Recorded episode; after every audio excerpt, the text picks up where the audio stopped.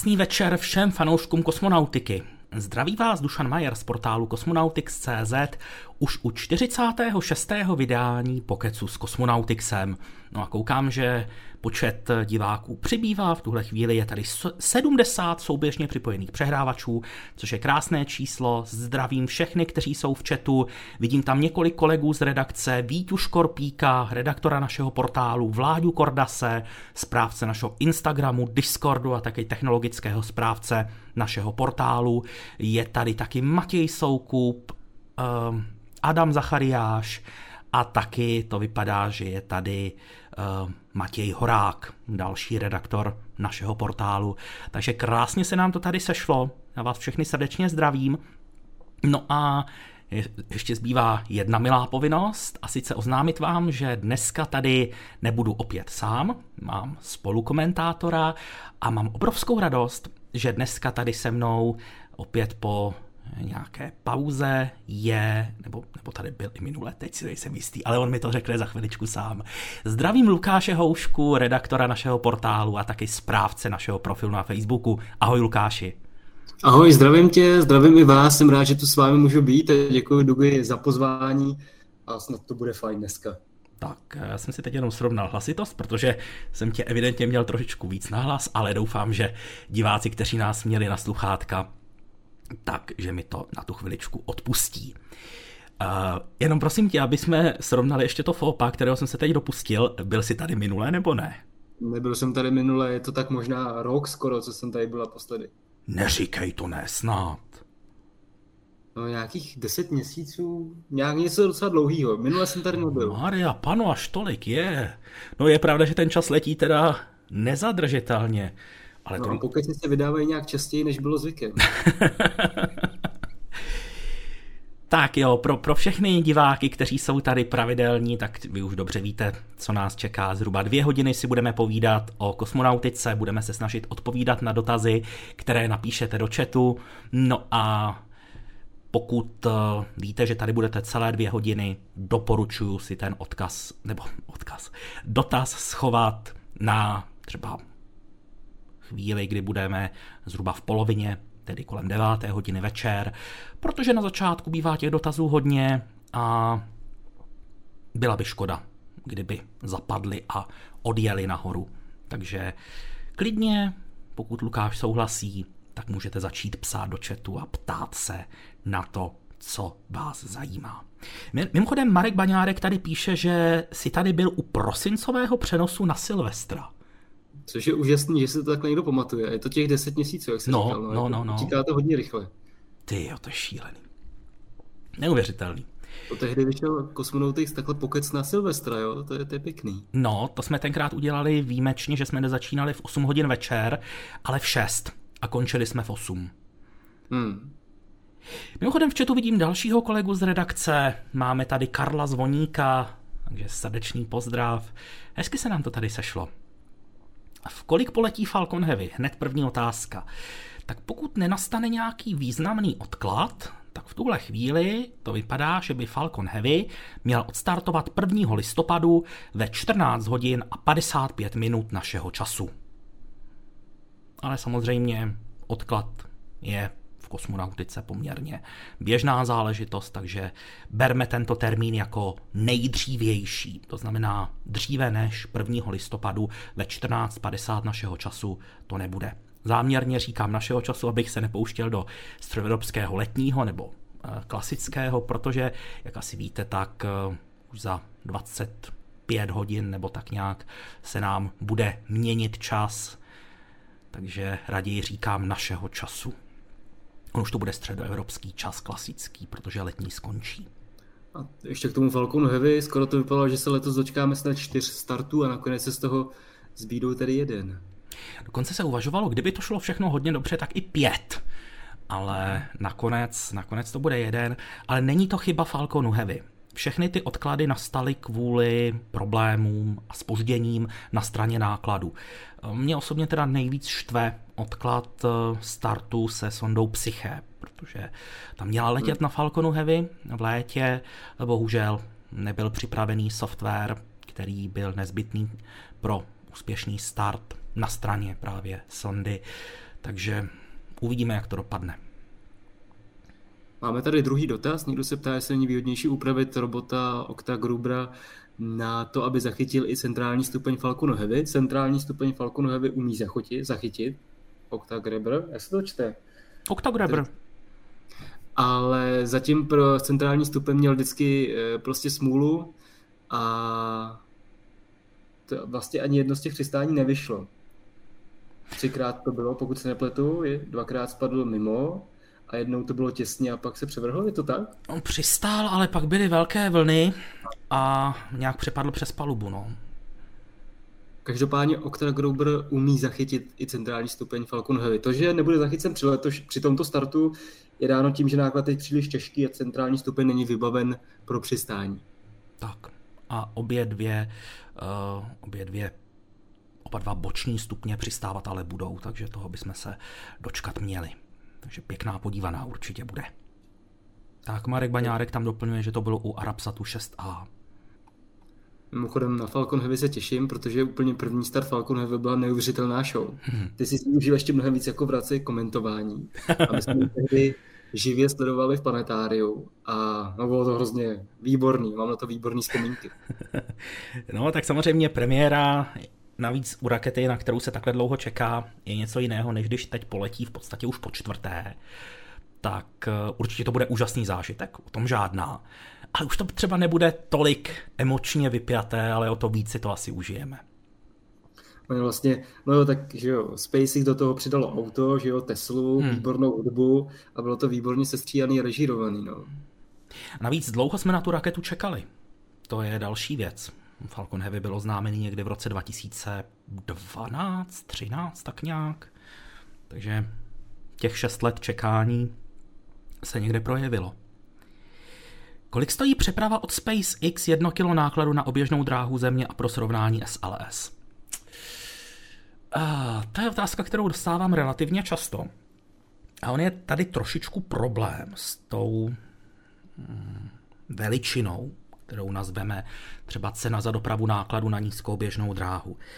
Ono se to na první pohled tváří jako důvěryhodná jednotka, skoro jako jednotka SI, teď si dělám legraci samozřejmě, ale ve skutečnosti je to velice nepřesná hodnota, která vždycky záleží na tom, jaké si zvolíte vstupní parametry.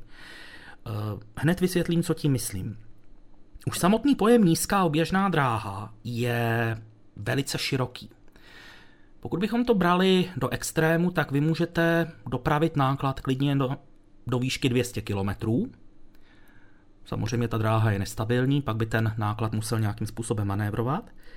Ale nízká oběžná dráha jde přes 400 km výšku, 800, 1000 km a samozřejmě čím jdeme výš, tak tím má ta raketa nižší nosnost. To je první faktor, který do toho vnáší nepřesnost. Jakou konkrétní referenční oběžnou dráhu si zvolíme? Sklon oběžné dráhy vůči rovníku taky hraje roli, protože když se letí třeba na polární oběžnou dráhu, tak je ta nosnost mnohem nižší, než když se letí třeba na dráhu s menším sklonem vůči rovníku. Pozice místa startu to taky hraje roli, ale při srovnání Falconu a SLS až tolik ne, protože obě, obě rakety startují z floridského kosmodromu na stejné zeměpisné šířce. Ale záleží taky na tom, co se do toho startu započítá do nákladu. Protože třeba i takové Falcony létají pro různé zákazníky a každý zákazník má odlišné požadavky. Tudíž každý zákazník zaplatí za, te, za vynesení toho svého nákladu jinou sumu podle toho, co požaduje za služby, které se liší misi od mise. Úplně stranou stojí starty Starlinků, kdy je SpaceX sama sobě zákazníkem. V tu chvíli nemá vůbec smysl počítat nějakou cenu za dopravu nákladu na oběžnou dráhu. Další věc, která do toho může vnést hodně velký zmatek, je pojištění. Některé starty se pojišťují, některé ne. U některých víme, že jsou pojištěné, u jiných ne cena pojištění se liší a najednou máte tolik faktorů, které vám ovlivňují tu výslednou cenu, že porovnávat cenu za vynesení jednoho kilogramu na oběžnou dráhu je poměrně spekulativní a velice těžko se to mezi těmi raketami porovnává. Obecně můžeme říct, že Falcony patří mezi nejlevnější nosiče na trhu. Super Heavy má být ještě levnější. Raketa SLS pochopitelně je výrazně dražší, ale ona tady není kvůli tomu, aby byla levná. Ona má jiné úkoly. Takže to srovnání by nebylo férové u žádné rakety podle ceny za dopravu jednoho kilogramu na oběžnou dráhu. Tak já jsem tady měl dotaz, který ujel, takže kdyby se náhodou stalo, že napíšete dotaz a my vám na něj neodpovíme, tak eh, se nebojte jej do chatu napsat znovu, protože my vlastně vidíme ve videu, zejména tady Dušan, jenom to, co tam jede a nevidíme samotný chat. Každopádně já jsem si dotaz zapamatoval a když už jsem se zapamatoval, tak na něj odpovím. Jaký je rozdíl mezi Sojuzem 2.1a a Sojuzem 2.1b? Což když tak mě Dušan doplní, já mám jenom takový základní informace. Sojuz 2.1a je vylepšená verze Sojuzu 2, a místo analogového řízení letu má digitální plus nějaké další vylepšení. A 2.1b je vylepšená varianta 2.1a a má například lepší motor na druhém stupni výkonnější. Kdyby mohl být první vulkán? Vypadá to, že letos se to nestihne, takže pravděpodobně příští rok, začátkem příštího roku. Už se ví, jak je spojená Starship a Super Heavy. Na videích to vypadá, že na sebe jen postaví a hotovo. Asi se to neví, já jsem nic takového podrobnějšího nezaznamenal. Každopádně, když se člověk dívá detailněji na ty obruby, které jsou vidět při skládání Super Heavy a Starship, tak je tam vidět, že tam jsou nějaké otvory, které na sebe pasují a pravděpodobně potom dojde k spojení s něčím. Každopádně určitě na sebe nejsou jen tak povolený, uh, položený.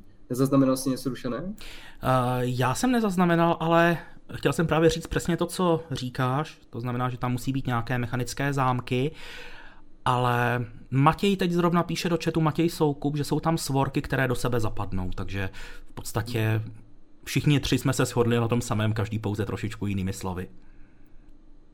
Jo, teď jsi měl vlastně otázku ty, takže já jsem, já jsem čekal, co si vezmeš, ale teď je, teď je řada na mě. Jaké události v kosmonautice můžeme čekat roku 2023?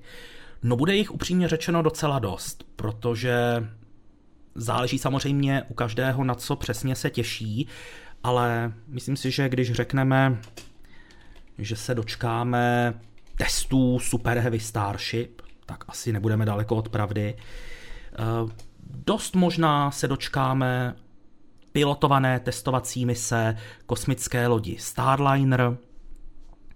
Já pevně věřím, že se podaří najít startovní okno pro kosmickou sondu Psyche, ale budou tady samozřejmě i další mise, hodně, hodně atraktivní bude start mise Polaris Dawn, při které odstartuje Crew Dragon se čtyřčlenou posádkou, mise, kterou připravil Jared Isaacman, člověk, který stojí za v loni realizovanou misí Inspiration 4 a tam proběhne první komerční výstup do volného kosmického prostoru.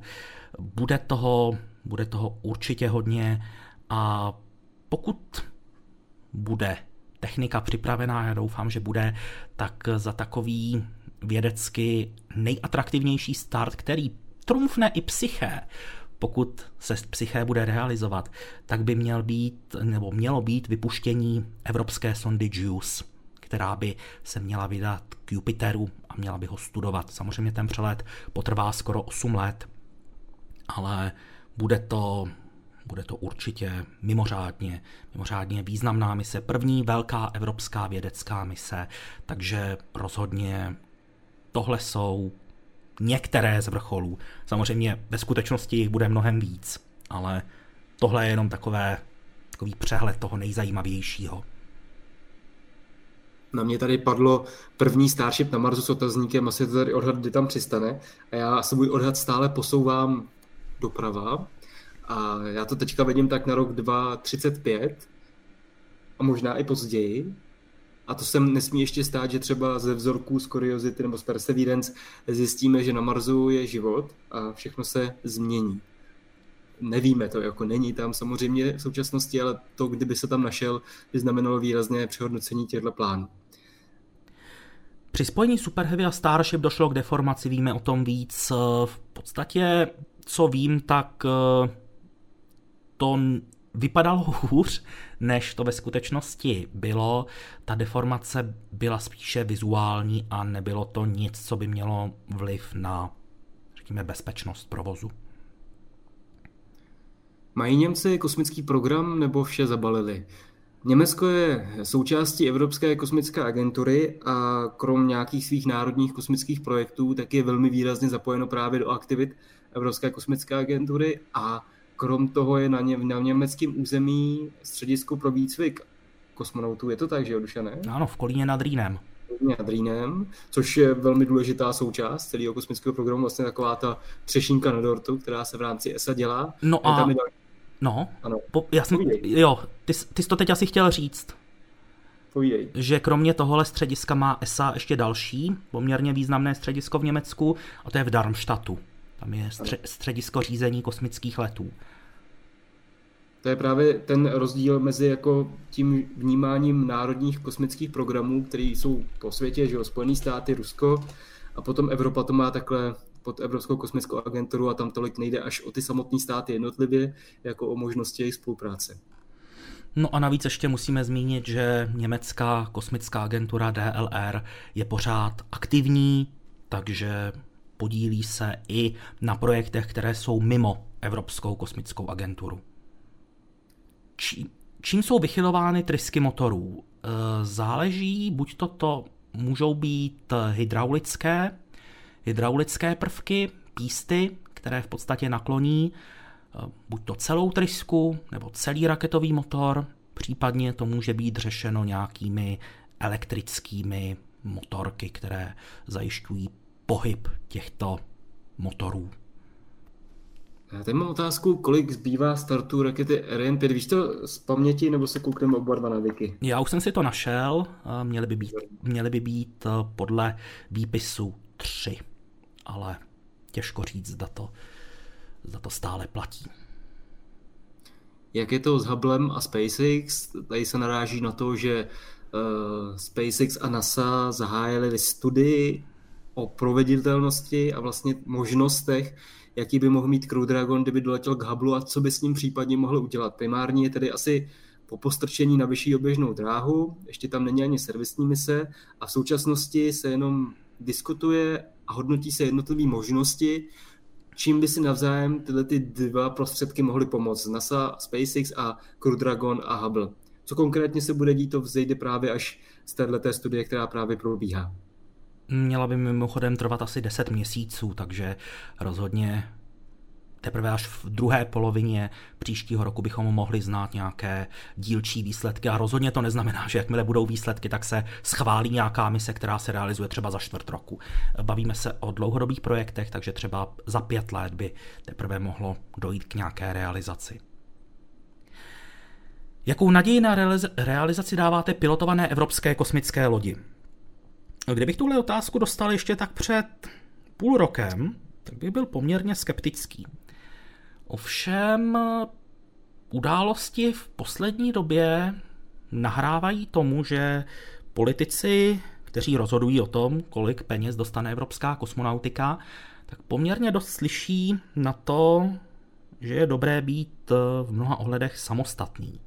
To znamená, nejsem už tak skeptický, jak jsem býval dřív a myslím si, že Evropa by se v nějakém středně až dlouhodobém horizontu časovém mohla nějaké formy vlastní kosmické lodi dočkat. Tady ještě Matěj Soukup eh, říká, že on vidí přistání Starship na Marsu někdy v roce 28. Já bych byl hrozně rád, kdyby se to stalo, ale myslím si, že v roce 28 budeme rádi, když se SpaceX podaří s lunární Starship přistát na povrchu měsíce. Oni samozřejmě ty termíny jsou velmi optimistický a jak vidíme i v současnosti, tak se to stále posouvá doprava. Není to nic špatného, ani nic negativního, je to prostě reálný stav věcí a to jsou hrozně komplexní a složitý záležitosti. Starship ještě nebyla v kosmu, ještě jsme jí nesetkali se tam tanker a Starship, to jsou všechno hrozně složitý věci, které se teprve musí vyzkoušet a přednost bude mít program Artemis před eh, těmi lety, které budou v jenom samotný SpaceX ale třeba jsem jenom pesimista. K Jupiteru se chystá stanice Juno, bude moci detekovat u, ev- u Evropy v té vystříkované vodě živé organismy, případně je udělat detailní složení vody. Tak uh, začneme uvedeným na pravou míru. Není to stanice, je to uh, kosmická sonda. Není to Juno, Juno už u Jupiteru je, je to JUICE, je to evropská sonda JUICE. Uh, JUICE má studovat kromě planety samotné, tak i její čtyři největší měsíce, respektive z těch čtyř především tři, protože Io je příliš blízko eh, k Jupiteru, to znamená Europu, Ganymed a Kalisto bude studovat, ale že by vyloženě tahle sonda byla schopná eh, analyzovat výtrysky z Europy, tak to ne. Budeme si muset počkat na sondu Europa Clipper, která má startovat, myslím, že v roce 24 nebo 25 na Falconu Heavy a ta už se primárně zaměří na studium právě Evropy. Já jsem tady měl otázku, můžeme u jsem si, já se zapamatoval, jestli má Venuše magnetický pole. Myslím si, že na to, to odpovídal Vláďa Škorpík, nemá ho, nebo má ho velmi slabý. Venuši schází eh, vnitřní dynamo, ne jako na územě má že jo, vnitřní a vnější jádro, které se točí různou rychlostí, mají různou hustotu a tím se vytváří vlastně geodynamo, tak Venuši tohle to schází. Takže ho nemá, má tam nějaký malý. Kdy si myslíte, ano? Ještě tady do Matě, Matě dokončíme svoji debatu. Uh, myslel, že uh, Starship k Marsu, ne přímo přistání. OK, když to bude v roce 28, tak budu překvapen a máš u mě kofolu. a kde to bylo? Jo, kdy si myslíte, že bude startovat Artemis 1, případně dvojka? Uh, myslím si, že Artemis 1 by se dala stihnout letos. Bude záležet samozřejmě na spoustě faktorů, uh, počasí bude hrát velkou roli. Aktuálně teda platí, že se nepoletí dříve než 14. listopadu, ale co jsem tak viděl dlouhodobou předpověď, samozřejmě je to víc než 14 dní zatím, tak eh, je tam zvýšené riziko toho, že by v tomto období mohla přijít nějaká tropická bouře, takže nechme se překvapit, je to stále docela daleko a Artemis 2, tam si myslím, že ten rok 2024 není nereálný, samozřejmě může sklouznout na rok 2025, ale záleží na tom, jak dopadne jednička. Na tom to bude stát a padat. Tak já bych se chtěl omluvit Vítěvi, tak jsem ho nazval Vláďou, omlouvám se, já obecně se jménem mám dost problémy, takže když někoho nazvu jiným jménem, tak to není osobní. Takže Vítěvi Škorpíkovi se omlouvám. A byla tam otázka, v jakém stavu je Dream Chaser. Dream Chaser se aktuálně dokončuje, ten první raketoplánek. Je to vlastně nákladní verze, která bude vozit ještě malý modul, eh, který bude vozit větší část nákladu. A pokud se nepletu, tak Dream Chaser je součástí jednoho z prvních startů Vulkánu. Myslím, že by to měl být ten druhý start, to znamená, že se pohybujeme někdy v polovině nebo ke konci roku 23, pokud vše půjde podle plánu. A máš tam jednu otázku přímo na sebe, takže s dovolením. Lukáči, nabízíte v plzeňském planetáriu nějaké večerní? um, když uznáme, že v Plzni nějaké planetárium existuje, tak večerní programy se tam teďka v létě dělaly, ale už bez mě a se doporučuji sledovat stránky tedy Techmánie a nemít příliš velká očekávání. Tak. A jak moc se změnil pohled na nebezpečí asteroidů, to znamená, jak jsou citlivé na kolize? Očekávání byla odlišná, než to, co ukázala realita. Ale nemyslím si, že by nám náraz sondy DART ukázal, že jsou planetky nějak méně nebezpečné. Eh, to ani nebyl cíl té mise. Mm, ta mise tam neletěla proto, aby se analyzovalo, jak jsou planetky nebezpečné nebo, nebo něco jiného. Cílem bylo prostě ověřit, jaké jsou možnosti lidstva z hlediska odklonů planetky, která by byla na kolizním kurzu s naší planetou. Takže Určitě to prozradí spoustu informací o vnitřní stavbě a tak dále, ale pokud by nějaká planetka byla na kolizním kurzu se Zemí, zatím o žádné takové nevíme, tak rozhodně je potřeba zasáhnout a právě s tím nám měl DART pomoci. Když tam teďka není žádný dotaz, nechceš dohledat nějakou aktuální fotku Dream Chaseru? To je zrovna docela zajímavý. Jakou fotku Dream Chaseru? No, uh, já myslím, že bych se mohl podívat třeba na Twitter Sierra Space. Hmm. Oni se přejmenovali. Byla to Sierra Nevada Corporation, teď je to Sierra Space mimochodem. Aha že asi tak před dvěma týdny byly nové fotky že jo, z jeho výstavby. Tak... Daří se mi zatím teda nic.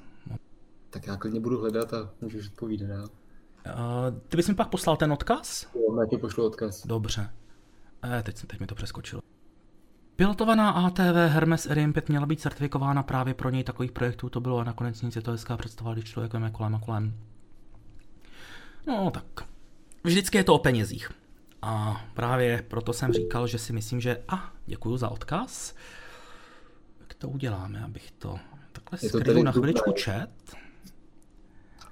A ty jsi mi to poslal sem, to znamená, si to otevřu a přešoupneme to sem.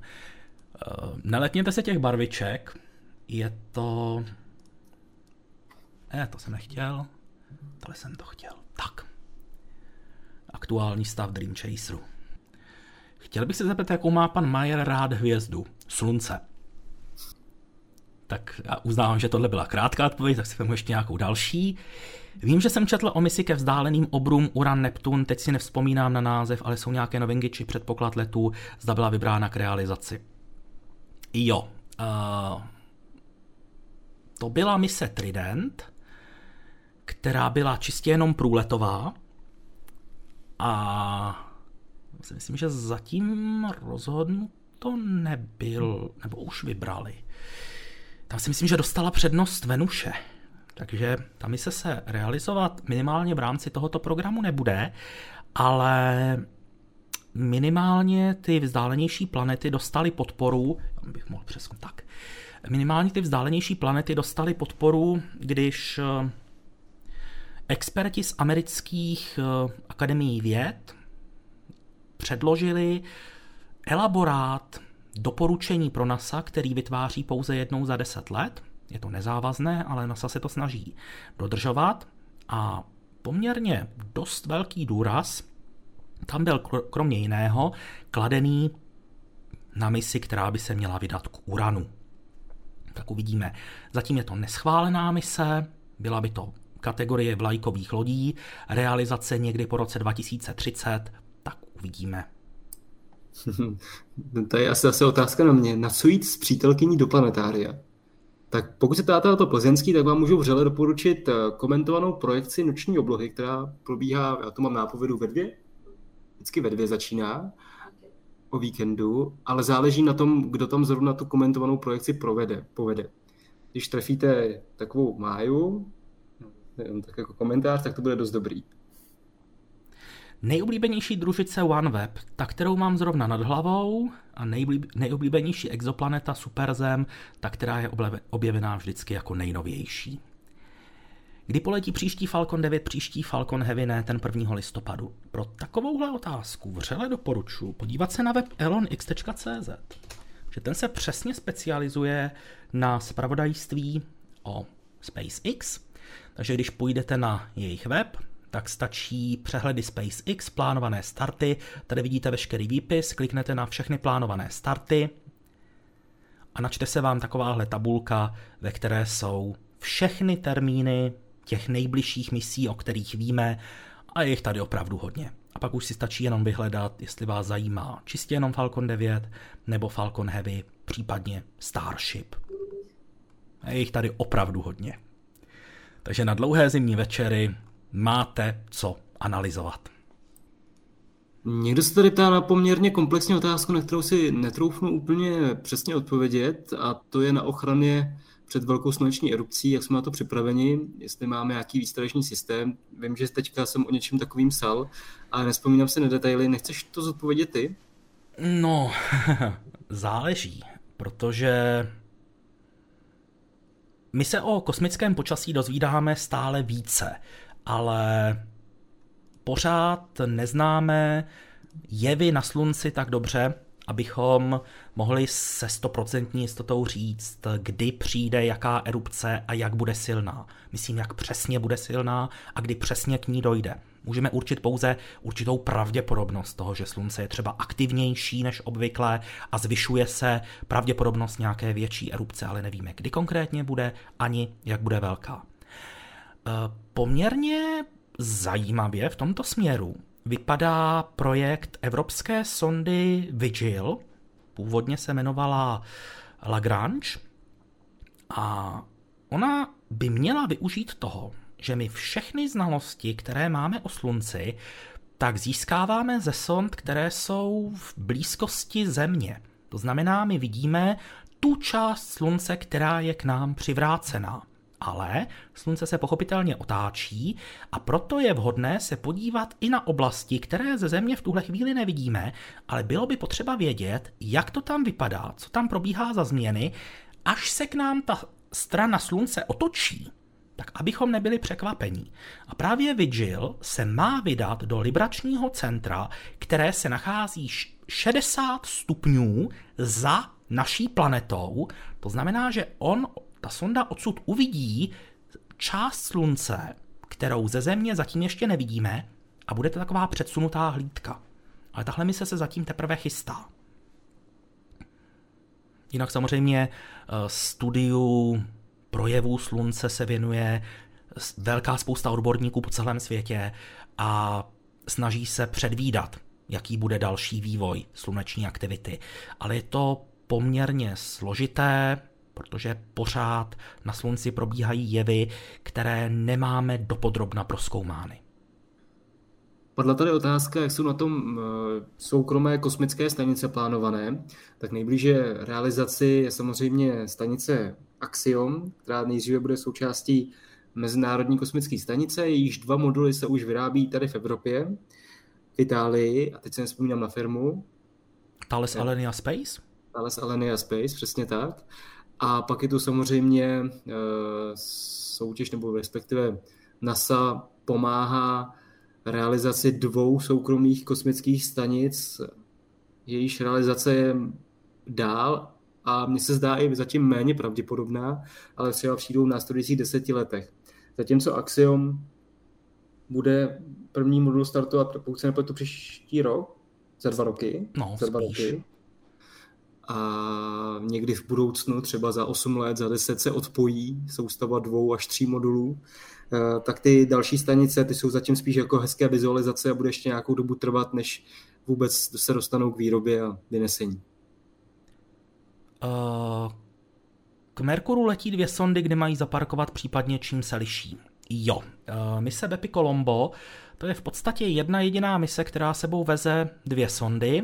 Jsou to evropská sonda a sonda japonská. Uh, liší se od sebe především zaměřením, protože japonská sonda Mio se jí někdy říká, tak ta se má zaměřit především na magnetické pole planety a tak podobně, zatímco evropská MPO, tak ta by měla studovat především chemické složení povrchu a zaměří se spíše na tyhle ty věci, které jsou hmotné, zatímco ta japonská bude studovat eh, magnetická pole, čili takové ty nehmotné věci.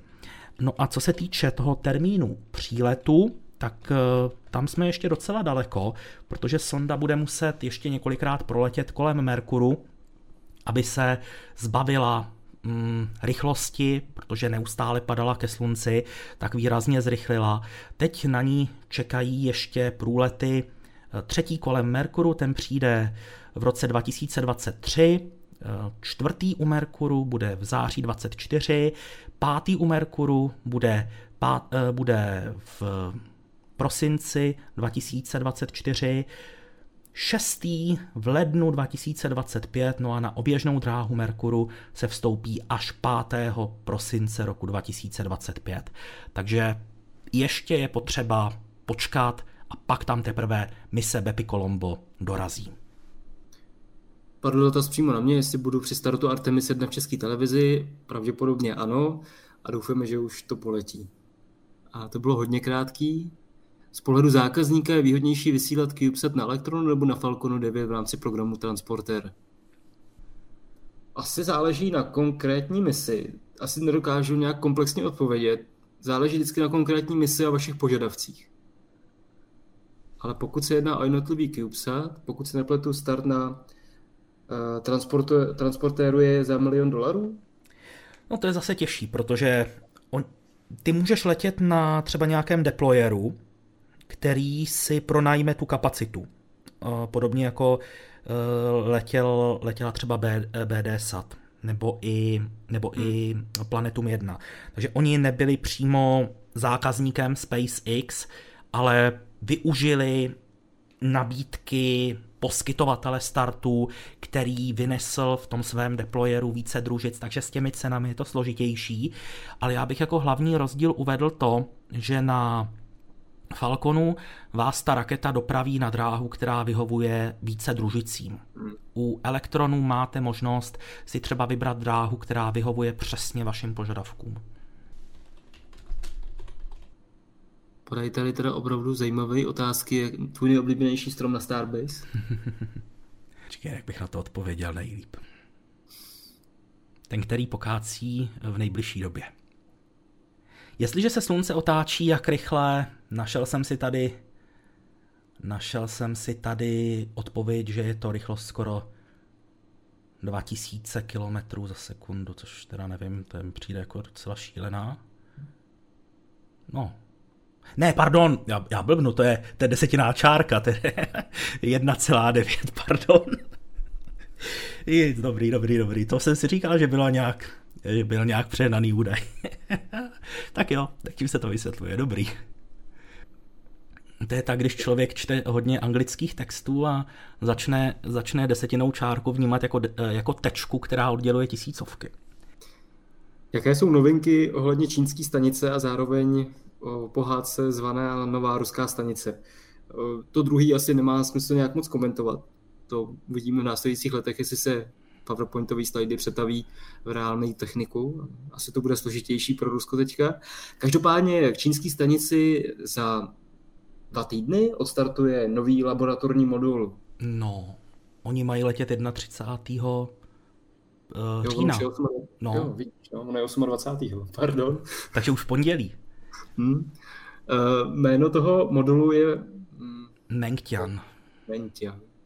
Takže to je aktuální novinka, tím vlastně bude ta základní struktura čínské kosmické stanice Tiangong dokončena a budeme začít pracovat naplno. Nejoblíbenější želva v Boca Chica. Ta nejrychlejší. Já jsem si... viděl, to tam dobře uvádí, že rychlostí 2000 km za sekundu se otáčí některé neutronové hvězdy. Pravda, připadalo mi to trochu moc. Nejoblíbenější šroub ve Starbase. Ten nejpevnější. No, Matěj odpověděl dobře. Ten, který zajistí, že se Starship nerozsype. To platí obráceně. Ten, který nezaviní, aby se nerozpojila. Jinak vidím, že tady zatím není žádný další dotaz, takže já bych téhle té kratičké pauzy využil k tomu, abych vás požádal, jestli byste nemohli kosmonautixu trošičku pomoct. Už někteří asi víte, na co narážím, protože už jsme se po několikáté probojovali do finále křišťálové lupy a máte možnost hlasovat do 1. listopadu. Takže už jenom pár dní máte možnost kliknout tady na banner, který se nachází v pravém sloupci našeho webu. Tím se dostanete na stránku, kde můžete hlasovat ve všech možných kategoriích pro své oblíbené projekty. Se scrollujete dolů, Cosmonautics v kategorii zájmové weby už je defaultně nastaven, ale můžete to klidně přepnout pro kohokoliv jiného, třeba pro vědátora, to je jedno. Samozřejmě my bychom nejradši pro Cosmonautics, ale pokud pro nás nechcete, přimlouvali bychom se za vědátora. No a potom tady sjedete dolů, vyplníte svůj e-mail, zaškrtnete, že nejste robot a tady to nemusíte zaškrtávat, dáte odeslat a je to hotovo.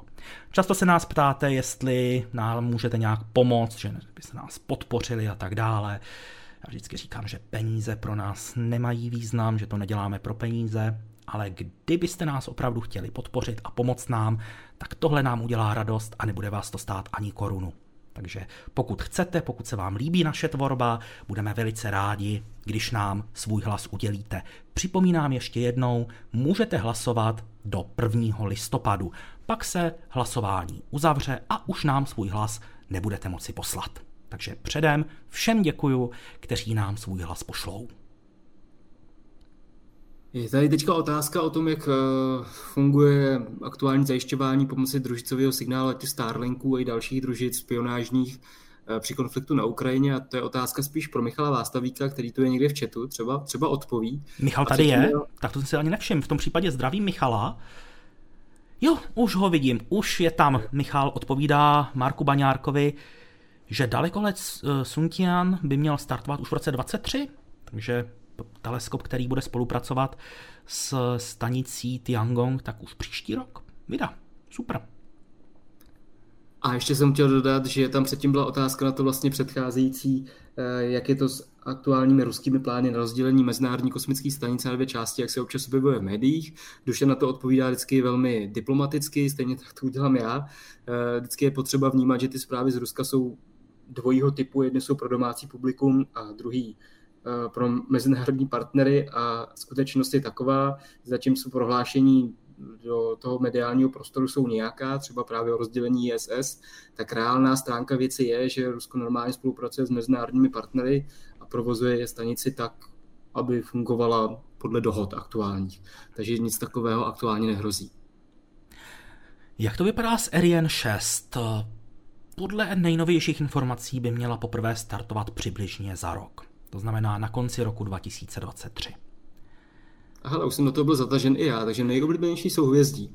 Já mám lišku, co ty? Já budu nudný, já řeknu Orion. Jděte si lišku, to vás bude bavit. Jak hodlá Rusko útočit na Starlinky? Svými slovy. Jinak ne. Na Marsu objevili v čerstvém kráteru LED. Je vodní nebo CO2? Jo, to je ta zpráva, eh, která vyjde v kosmotýdeníku, že jo? Hmm. Měl by to být, eh, je tam explicitně napsáno, že je to vodní let, takže předpokládám, že vodní let. Jinak, eh, abych se ještě vrátil k té otázce ohledně ničení Starlinků, to proletělo médii, je to tak zhruba před půl rokem. Nakonec se ukázalo, že ta informace nebyla ani reálná, to znamená, že o tom uh, nikdo ani neuvažoval a ono by to ani nedávalo smysl, protože těch družic je tolik, že sestřelovat je po jedné by nedávalo smysl. A navíc musíme si uvědomit, že sestřelení kterékoliv družice, kromě své vlastní, by se rovnalo válečnému aktu. Takže to opravdu nehrozí. No, teď tam máme dvě otázky. Ty máš své oblíbené slapové jevy. Nejoblíbenější slapové síly jsou jednoznačně ty u Titanu. No a sci-fi a filmy si vezmu asi já, veď? Bez sporu. Já bych řekl jenom Apollo 13. Mm-hmm. Tak Apollo 13 je samozřejmě skvělý a já mám hrozně rád to není teda film na Daci, její filmový zpracování už je trošku horší. Jsem samozřejmě milovníkem, milovníkem Star Wars, nebudeme se bavit o toho, které zrovna sérii, třídílné a co ještě tak mám rád? A samozřejmě Interstellar. Na tom jsem byl třikrát v kině jako jediný film ve svém životě. Bude živý přenos ze startu čínské rakety s modulem Mengtian? Já doufám, že ano. Ale všechno to stojí a padá na tom, aby Číňané udělali přímý přenos. U startu tomu věřím, ale už nebudu tak naivní, jak jsem byl, když startoval Ventian. Start ano, ale nebudu, nebudu dělat přenos z připojování, protože tam jsem se hrozně spálil a po druhé už do stejné řeky nehodlám stoupit. Ještě bys to mohl pojmout jako takovou online přednášku, kdyby si mohl připravit pár slajdů a Jo, jo, tohle, to mi mimochodem navrhoval i Michal, Michal Václavík, po tom, co se nepovedl ten, to připojení Ventianu pokrýt obrazově.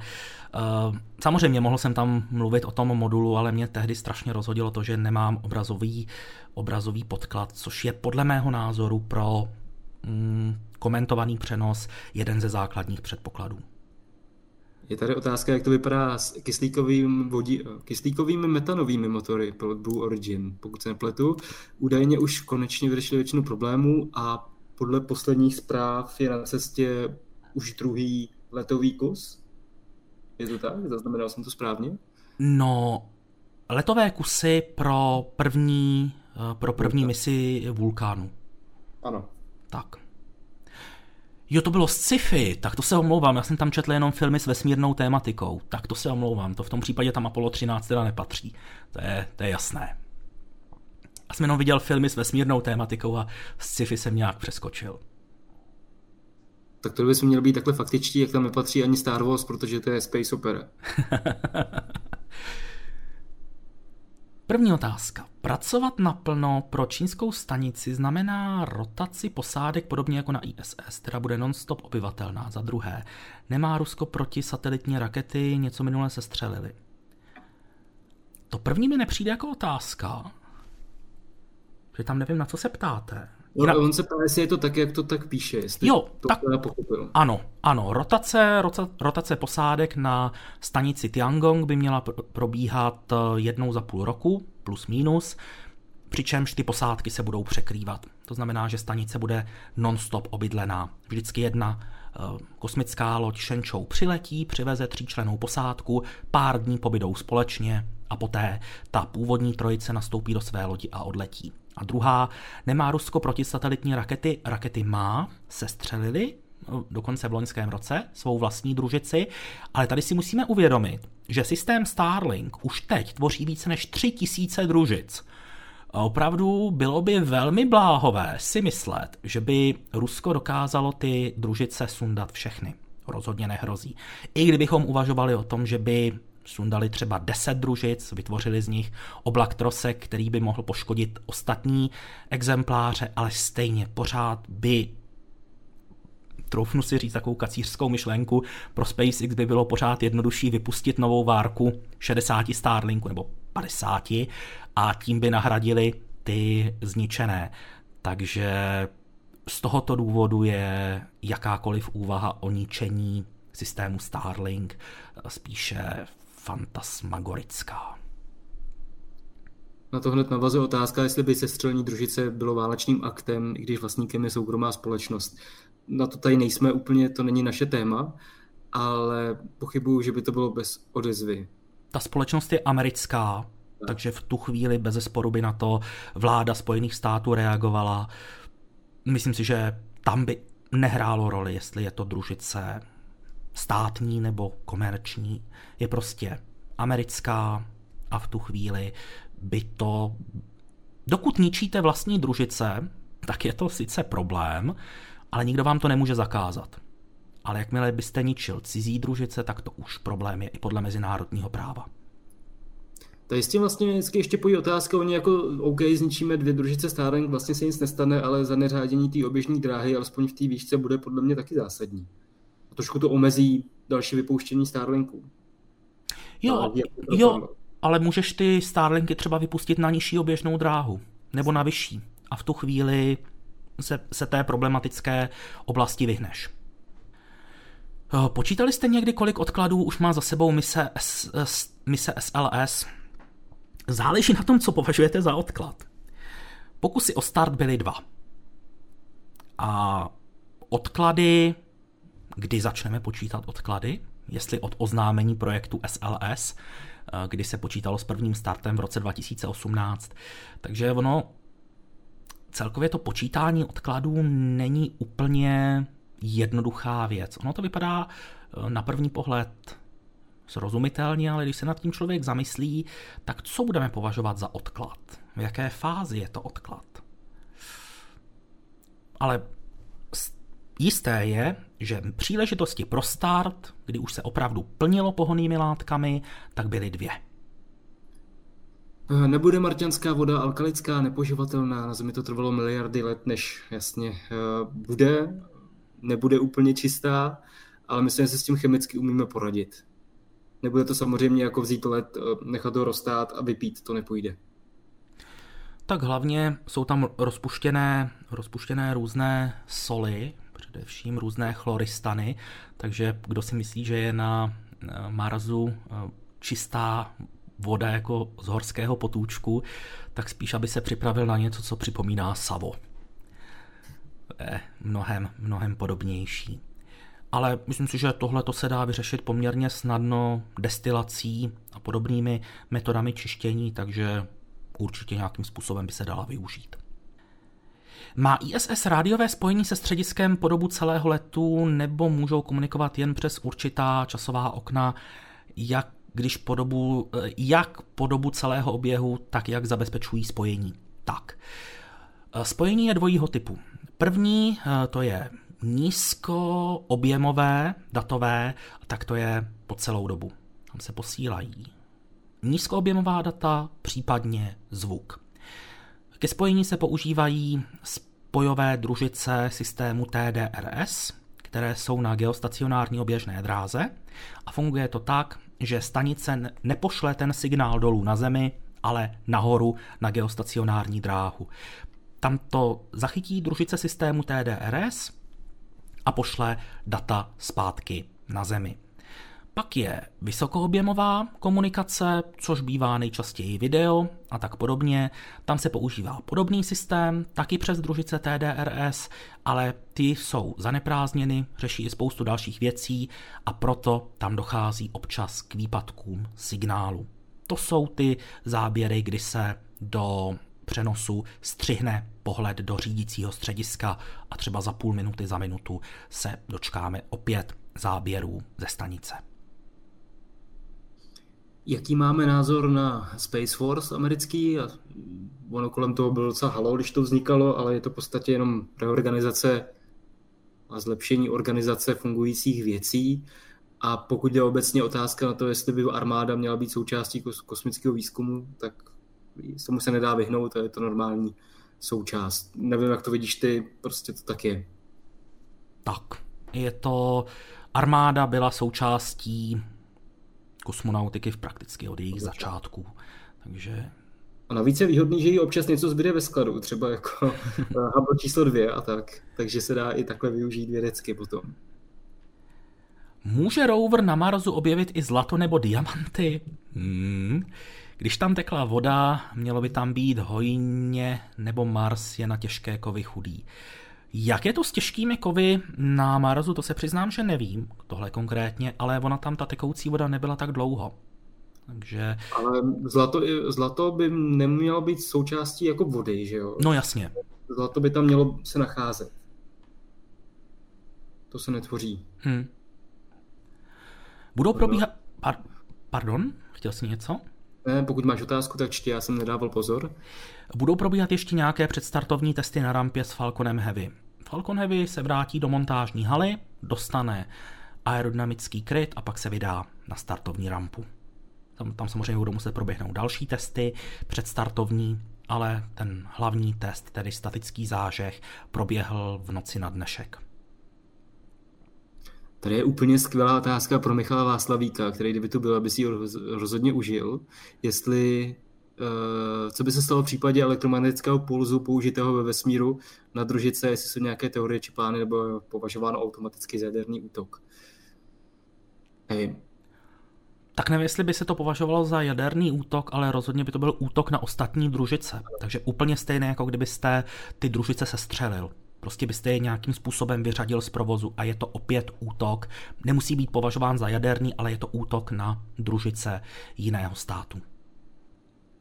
Věříte, že jsme ve vesmíru sami? Já osobně si myslím, že ne, ale jedním dechem musím dodat, že nevěřím tomu, že bychom s nějakou civilizací někdy přišli do styku. To znamená, myslím si, že někde ve vesmíru ještě život je, ale nevěřím na UFO, nevěřím na kruhy v obilí a tak podobně.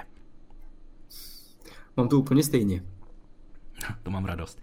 Michal mě ještě doplňuje, že to samozřejmě nejsou jenom družice amerického systému TDRS, ale Rusko má velice podobné družice systému LUČ, no a Evropská kosmická agentura se přidala do tohohle elitního klubu také, protože má na geostacionární oběžné dráze systém EDRS, který slouží zase těm evropským požadavkům ale fungování je v zásadě podobné. Družice na geostacionární oběžné dráze má výhled prakticky na velkou část planety a kosmická stanice naváže s ní spojení, odešle data a ta uh, družice pak buď to přímo, nebo to předá kolegyni, pošle signál do pozemního střediska. Klidně, jestli víš odpověď na toho Voyagera, tak si ho taky vem. Ohledně Voyageru vím, že energie klesá, ale stále něco dává, ale jak to vypadá s hydrazinem, nebo nevyužívá hydrazin na orientaci v prostoru? Palivo nějaké je, velmi pravděpodobně to bude hydrazin nebo něco na bázi hydrazinu, co konkrétně má New Horizons jako pohonou směs, se přiznám, že z hlavy nevím, ale pohoných látek má dost. To je, samozřejmě, není jich nekonečno, takže není možné s nimi plítvat, ale ta zásoba je dostatečná na to, aby sonda provedla manévr, jakmile se v tom, řekněme, v té oblasti, kam může domanévrovat, tak pokud by se tam podařilo objevit nějaký objekt, tak se k němu může vydat. A pokud by šlo všechno opravdu velice dobře, tak třeba i potom zatím ještě nepotvrzeném průletu by tam pořád mohlo zbýt ještě nějaké množství pohoných látek, které by v ideálním případě mohlo vystačit ještě k dalšímu průletu. Takže možná nám New Horizons ještě nabídne průlety třeba kolem dvou těles, ale to jedno je pořád velmi, velmi pravděpodobné, i když jsme zatím jej neobjevili. Doplňuju, že o to dotaz byl na Voyager. Ježíš Maria, Voyager, Ježíš Maria, pano. New Horizons je hned dole, takže je hned další otázka, že v pořádku. A potvrzuji, že Voyager má hydrazin na jo. Palubě.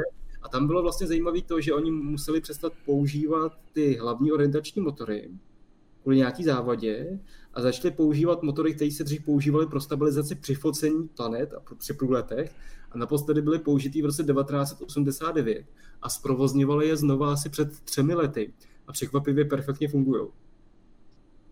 Kdyby mohla být dokončena vertikální věž na rampě 39A? Myslím si, že žádný takový termín nebyl stanoven. Maximálně by to mohlo být eh, podle toho, kdy bude armáda potřebovat uh, vertikální integraci, protože kvůli té se to primárně dělá, ale nejsem si jistý, že by se už objevila na veřejnosti nějaká informace o tom, kdyby tahle první mise mohla proběhnout. Láká mě někdy v budoucnu vidět živě start rakety na Kennedyho kosmodromu. Specializuje se na to nějaká cestovní kancelář, nebo byste poradili, jak to nejlépe naplánovat? No já teda určitě bych neporadil nic, protože já jsem tam nikdy nebyl, ale rozhodně bych doporučil kontaktovat někoho, kdo už tam třeba byl, můžu třeba Michala Václavíka, který je tady v chatu, který by mohl předat své osobní zkušenosti, případně Tomáše Přibyla z, techn- eh, z Technického muzea v Brně, který na Floridě taky několikrát byl, sledoval starty raketoplánů, byl tam i na start rakety SLS, stejně jako Michal Václavík. Takže já bohužel nemůžu poradit, já jsem tam nebyl, ale rozhodně bych zkusil kontaktovat někoho, kdo už tam byl, mohl by vám poradit, třeba získat nějaké typy, že by na to byla vyloženě cestovní kancelář, možná ano, protože cestovní kanceláře se specializují na různé věci, ale osobně bych tomu moc velkou šanci nedával, spíše si myslím, že je lepší cestovat na vlastní pěst. A Michal potvrzuje to, co si říkal Lukáši, že záložní motory na Voyageru 1 byly použity, byly poprvé použity po 37 letech. Což je naprosto neuvěřitelný, že jaká takováhle technika dokáže 37 let být vypnutá a přesto stále funguje. Tak já tady mám dotaz na to, jak dlouho letí signál z Voyageru na Zem. Teď už opravdu z Voyageru. Dal jsem si pozor, abych tam nedal nějakou jinou sondu. A na to vám můžu doporučit web, který by vás možná na první pohled nenapadl. A to je heavensabove.com. Vy tenhle web určitě znáte pro výpočty termínů přeletů třeba Mezinárodní kosmické stanice, případně družit Starlink, jakýkoliv jiných objektů. Eh, jenomže Heavens Above má kromě toho ještě jeden odkaz tady, a to jsou sondy opouštějící sluneční soustavu. Když si na to kliknete, tak tady máte uvedené všechny sondy, které mají únikovou rychlost, jsou tady dokonce i jejich pozice v prostoru, jejich dráhy a co je důležité, tak tady je údaj, čas, za který světlo doletí ze Země k družici. A když si tady najdeme Voyager 1, tak je to 21 hodin celých 98, takže prakticky 22 světelných hodin od Země. On ten údaj, připravte se, nebude neustále eh, růst, může se někdy i zmenšovat, protože nezapomínejte, že Země nám pořád obíhá kolem Slunce a to nám do toho může vnášet určité nepřesnosti. Ale v tuhle chvíli je to 22 světelných hodin. Asi byste nečekali takovouhle funkci na Heavens Above, ale je tam a já ji velice rád používám. Podle jednoho článku New Horizon zjistila větší světelné záření z vesmíru, než se očekávalo. Víte o tom něco? Já jsem to taky zaznamenal, ale bohužel si na detaily nespomínám. A Dušané, ty? Já se přiznám, že ne, protože tyhle ty zprávy které jsou už prakticky na pomezí fyziky, astrofyziky, hmm. astronomie, tak jdou docela mimo mě. Možná Vítě Škorpík by mohl něco napsat, pokud tady s námi ještě je, ale já se spíš zaměřuju na tu vyloženě technickou stránku. Eh, světelná hodina je jednotka vzdálenosti, čas je jen hodina, takže 22 hodin. Jo. Tak zatím žádný dotaz. Ty nás sleduje 176 lidí. No koukám, paráda. Díky moc všem, kteří tu jste, moc si toho vážíme. Tak vidíte to? Tohle je přesně to, o čem jsem mluvil na začátku. Většinou tak po té hodině od začátku kolem deváté večer nastává pauza, kdy najednou dotazující už vystřílí své náboje. Kdy má letět New Glenn? Pokud se nepletu, tak stále platí příští rok, ale možná to odsunou. Je to velká raketa, a jak už to tak bývá, velké rakety zažívají odklady, protože jsou složitější, mají více systémů, které potřebují kontrolu. Takže doufejme, že se příští rok dočkáme. Ano, na začátku to ubíhá strašně rychle. Proto vždycky říkám, aby si ti dotazující ty své otázky třeba schovali, pak se můžou hodit. Jak to vypadá s kosmickým programem Jižní Koreji? Musím říct, že jeho Korejci do toho šlapou docela dobře, samozřejmě podle svých omezených možností. Zrovna v loňském roce nasadili novou raketu, eh, raketu eh, Nuri, která by měla do budoucna zesílit a mohla by vynášet třeba i nějaké silnější kosmické sondy, třeba i k měsíci. Teď zrovna mají jeho Korejci na cestě k měsíci svou sondu Danury, která by měla za několik týdnů vstoupit na oběžnou dráhu kolem měsíce. Takže jeho Korejci rozhodně dělají postupné kroky, ale podle mého názoru mimořádně zajímavé. Jak myslíte, že bude prováděno nakládání do Starship uh, mezi přistáním ve full stack na rampě nebo se doveze do hangáru na naložení? Já si myslím, těžko říct. Za začátku to podle mě bude tak, že nebudou startovat hned, jako jsme to viděli v tom úvodním videu, že Starship přiletí, rovnou už tam připravený Super Heavy naloží a letí znovu, ale že skutečně nejdříve bude probíhat nakládání někde v hangáru, eh, později možná vznikne nějaká speciální obslužná věž, která bude umožňovat přístup právě ke Starship, nebo to bude mobilní jeřád, nebo něco takového, který bude moct to udělat rychleji, ale to je všechno hrozně daleko. Myslím si, že to neví ani ve SpaceX. Kdy se předpokládá, že ztratíme kontakt se sondami Pioneer? Ta, ten budoucí čas tam není správně, my už jsme ho ztratili, protože sondy, eh, sondy Pioneer už nejsou. Nějaké novinky u Virgin Galactic. Eh, pokud se nepletu, tak eh, Poté, co se při tom prvním pilotovaném letu odchýlili od plánované trasy, tak to měl vyšetřovat federální letecký úřad a od té doby ticho po pěšině. Takže nic nového. Kromě raket SpaceX a Blue Origin plánuje někdo v dohledné době znovu použitelné rakety, které by přistávaly? Je, těch společností je hodně a do toho samozřejmě patří i Evropská kosmická agentura. Jak se jmenuje ten projekt? Nepamatuješ si to? Motor Prometheus, Temis? Temis. Temis. Ano. A pak je to řada společností čínských a amerických, který právě nějaké takovéhle varianty, buď to Falcon nebo Starship nebo něco mezi, připravují. Je to poměrně dost. Ale nic není ve stavu, že by to letělo zítra. Na Discordu se několik dní rozebíralo, že Dugi poletí do vesmíru, už se to už jste to tu rozlouskli. Ne, ne, ne, zatím na to nepřišla řeč. Kdy se předpokládá první testovací let Starship Super Heavy? Možná ještě letos. Můžeme si povídat něco o Gateway, jsou nějaké novinky nebo je to hudba budoucnosti? Určitě si o Gateway povídat můžeme. A já vám můžu rovnou doporučit. Na našem webu každý měsíc vychází článek od Jirky Hoška s příznačným názvem Gateway. Ten nejnovější říjnový vyšel 27. října, to znamená včera. A když si ho otevřete, tak tady vidíte výrobu modulu Halo, který eh, by měl vyrazit společně s modulem PPE eh, na oběžnou dráhu měsíce už koncem roku 2025. No a pak jsou tady další moduly jednotlivé, které budou postupně přibývat. Takže rozhodně projekt stanice Gateway není jenom PowerPointová prezentace, ale už se tady opravdu pracuje s reálným hardwarem. Eh, jak to vypadá s náboženstvím mezi kosmonauty, jestli si tu otázku celou nepamatuju takhle z paměti, ale spousta amerických astronautů jsou normálně věřící, myslím si, že s letem do vesmíru nemají žádný problém. Mám kamaráda, který o tom vždycky rád povídá a ten to bere tak, že uh, ta jeho myšlenka, jenom tady zopakuju, že Bůh udělal vesmír tak veliký a tak nekonečný, aby jsme měli co objevovat, aby se před námi předvedl a my jsme měli co dělat, takže můžou k tomu přistupovat třeba i takhle. A myslím si, že to není žádný problém na kosmické stanici. Teď si vzpomínám, že arabští astronauti mají výjimku, ti se nemusí modlit k mece, když jsou na palubě. A je, je to tak? Je to tak musí jim udělit nějaký místní svátost, nějaký ten jejich vrchní, nevím kdo teďka přesně, a jinak katolictví a kosmonautika se vůbec nevylučují.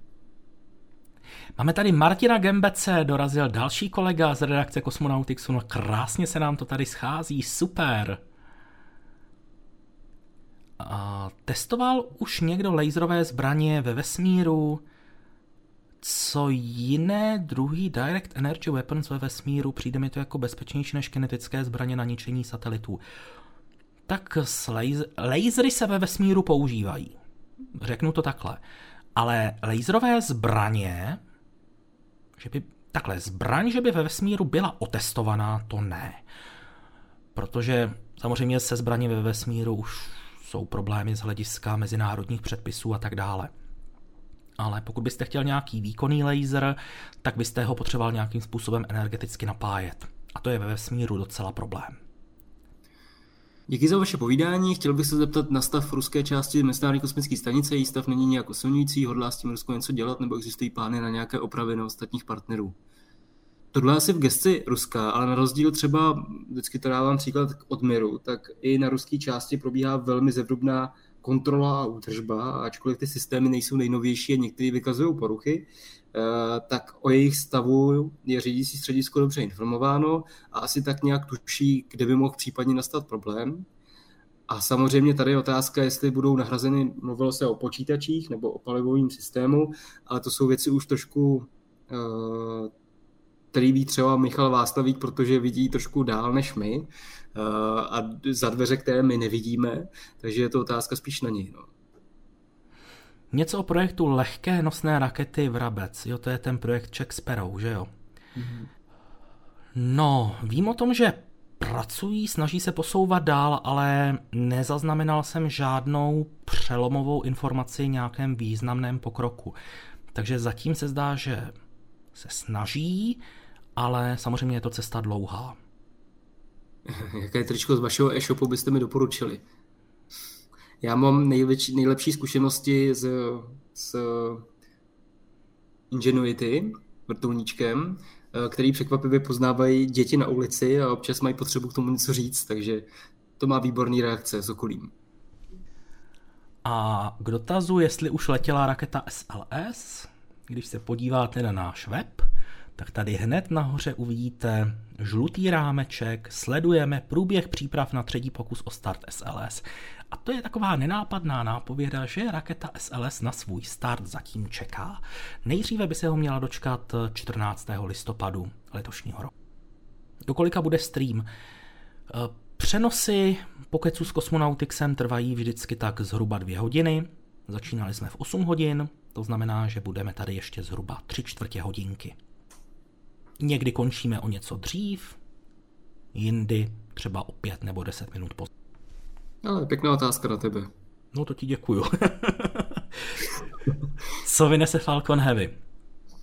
Uh, samozřejmě, myslím si, že asi někteří to vědí. Ano, Michale, koukám tvým směrem. Nebo alespoň mají informace, ze který, a znalosti, ze kterých to mohou odvodit. Já tyhle ty informace nemám, a odvozovat neumím, Takže raději, než abych se pouštěl do svých vlastních spekulací, které by určitě byly mimo, tak si počkám, až buď to Michal, nebo třeba kluci z NASA Spaceflight nebo ze Spaceflight Now se sumírují, co by tedy Falcon Heavy mohl vynášet a já vám to pak milé rád předám ve formě komentovaného přenosu.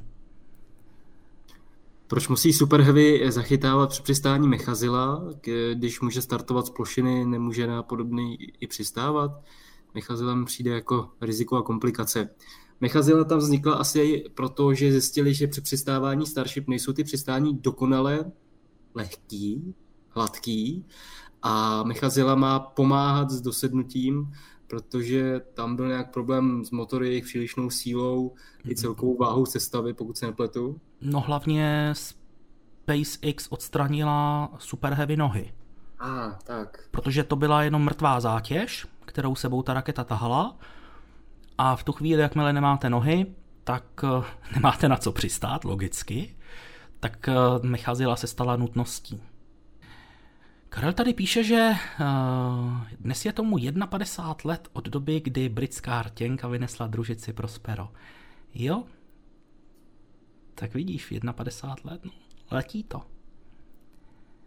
Počítá se ještě s jaderným pohonem kosmických lodí pro dlouhé lety mimo Zemi, nebo je to zatím zrušená technologie? Občas se objeví informace o tom, že se na tom pracuje, ale je to běh na dlouhou tráť právě i kvůli bezpečnostním předpisům. Um, zatím to úplně není potřeba. Není to priorita, která by musela pálit kosmické agentury, takže vývoj v tomhle směru probíhá, ale nemyslím si, že bychom se třeba během nejbližších pěti let dočkali nějakého významného pokroku. Jaké jsou naše nejoblíbenější planety? Tak země. Země, ano. A hned druhý mám Mars. Jo, tak to se shodneme asi. Já jsem si říkal, musím tě s tou zemí předběhnout, abys mi ji nevybral. A Matěj Soukup ještě dodává, že je to taky zrychlení znovu použitelnosti bez nohou, nemusí se sklápět a upravovat znovu pro start. Tak a zase tady máme trošku otázkové ticho. Palivo přiváděné do motoru je podchlazené, ohřívá se nějak nebo se spaluje studené. Vím, že u raketoplánu se palivem ochlazovaly trysky a tím se ohřívalo. Ano, tohle je metoda, která se používá u různých raketových motorů.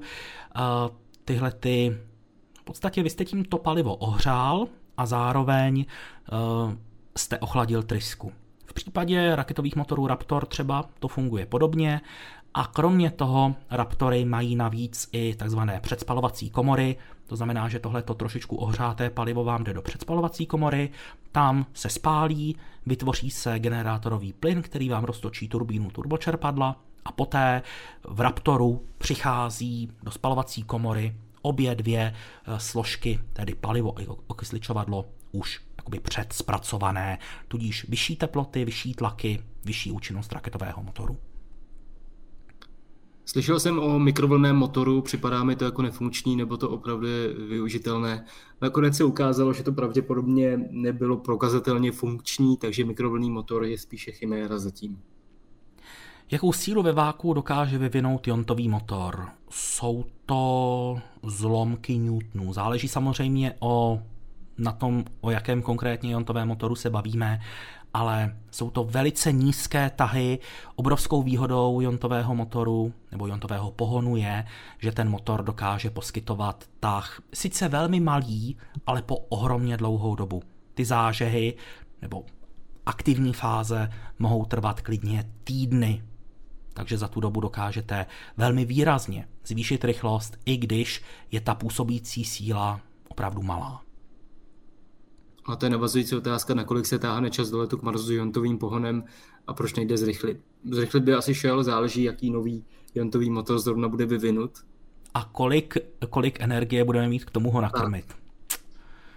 A. Je právě problém, že ty jontové motory jsou energeticky docela nenajedené, slušně řečeno, a ono by šlo udělat více jontových motorů nebo jeden silnější, ale zase kde na to vezmeme, kde na to vezmeme energii.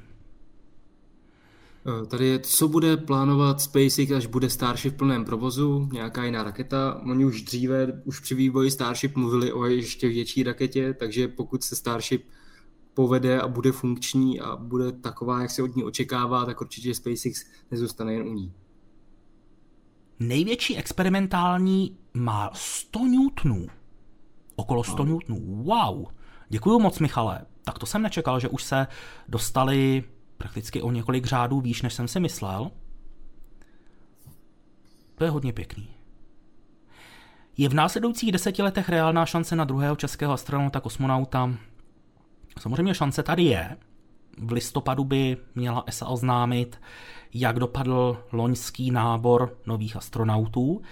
Eh, jestli tam bude Čech, samozřejmě ta šance tady je, není nulová, protože Česká republika je členem Evropské kosmické agentury a Češi se mohli hlásit a také se hlásili. Otázka je, jak dopadlo výběrové řízení a to v tuhle chvíli nevíme. Takže 10 let je dost dlouhá doba. Ale musíme si uvědomit, že tohleto náborové řízení, nebo nábor, ten nábor nových astronautů, tak proběhl nějakých 10 let po tom předchozím. Takže pokud nebude Čech vybrán v tom aktuálním, připomínám ještě jednou, v listopadu bychom se měli dozvědět výsledky, tak eh, si myslím, že asi jsou ty šance docela malé. Eh, ta plánovaná pilotovaná loď USA bude něco mezi Red Dragonem a Starship. Mně spíš něco mezi Crew Dragonem, Red Dragonem. Je to taková větší varianta s tím. Něco mezi tak. Hmm. Spíš ale je to kosmická loď, tak. On také je potřeba říct, že projekt Suzy, který byl představený zhruba před měsícem, tak je pouze jedním z návrhů. Je možné, že nakonec třeba ta kosmická loď může vypadat jinak, pokud se vůbec bude realizovat. Jo? Pořád je to docela daleko. Těch návrhů určitě vznikne větší množství a pokud Evropa uzná za vhodné, že je potřeba na tomhle projektu pracovat, tak se z nich bude vybírat. Takže může to být Suzí, může to být něco jiného a nemusí to být vůbec nic. Takže ve hře jsou prakticky všechny možnosti. Eh, jsou informace, jestli už je ukončen vývoj motoru Raptor 2. Ty informace nejsou, ale Raptor 2 už se vyrábí a používá a Starship, která teďka poletí se Super Heavy, je osazená pouze motory Raptor 2. Ale já bych jenom dodal, že pořád ten vývoj pokračuje. Stejně tak, jako bude pokračovat vývoj Super Heavy, bude pokračovat vývoj Starship, tak pořád SpaceX bude ladit motory Raptor 2. Vzpomeňme si třeba na rakety Falcon 9, které absolvovali desítky startů na oběžnou dráhu, při kterých vynášeli náklady a neustále je SpaceX nějakým způsobem modernizovala, vylepšovala, optimalizovala. U Raptoru to bude podobné. I když už budou nasazeny do ostrého provozu, tak stále se bude pracovat na jejich optimalizacích. Kdo se hlásil jako astronaut za Českou republiku? Do náborového řízení se přihlásilo, myslím, že několik stovek lidí z České republiky. Proč SpaceX zrušila projekt ITS? ITS nebyl zrušen, ITS byl pouze přejmenován, dneska ho známe jako Super Heavy Starship. Přetransformoval se, trošku se zmenšil, trošku se upravil, ale je to pouze jiný název.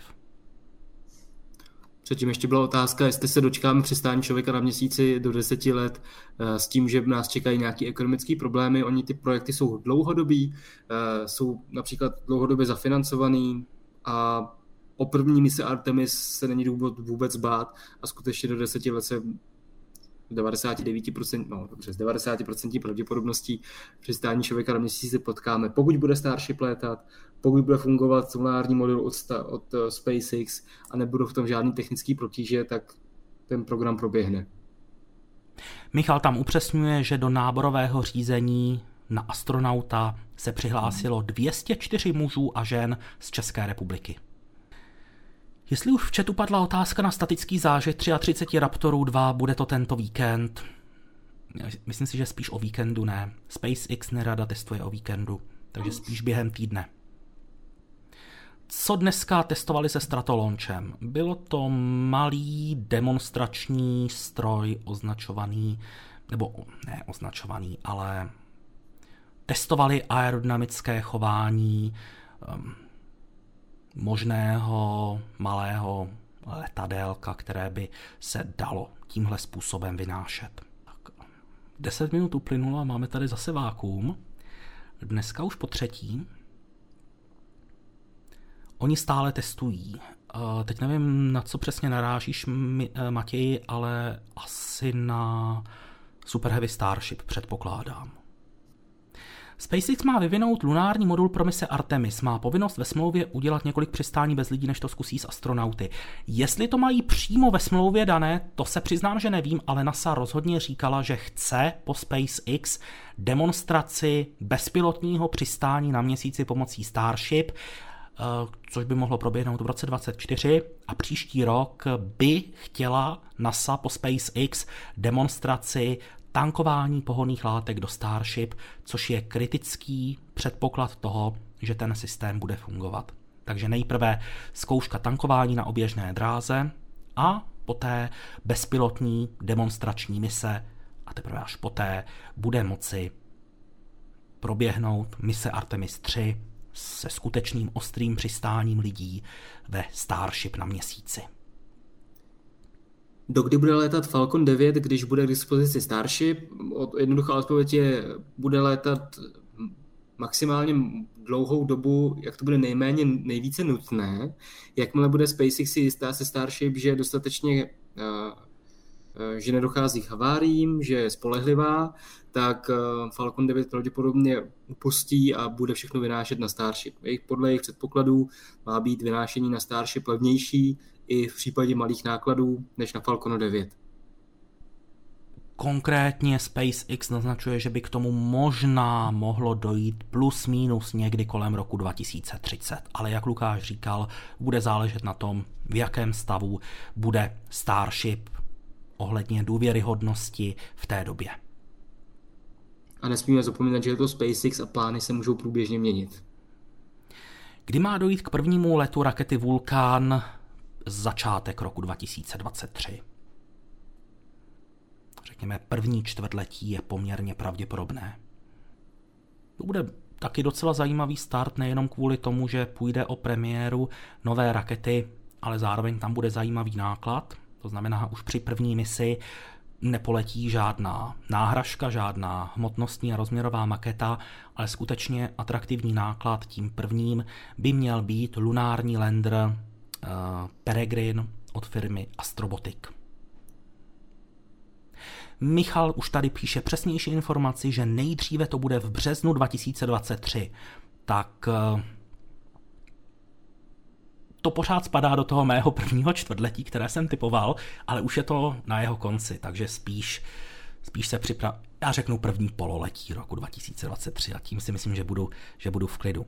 Já myslel Stratolaunch, ne Starship. OK, děkuju. Chceš to záření? Já už mi to vyskočilo.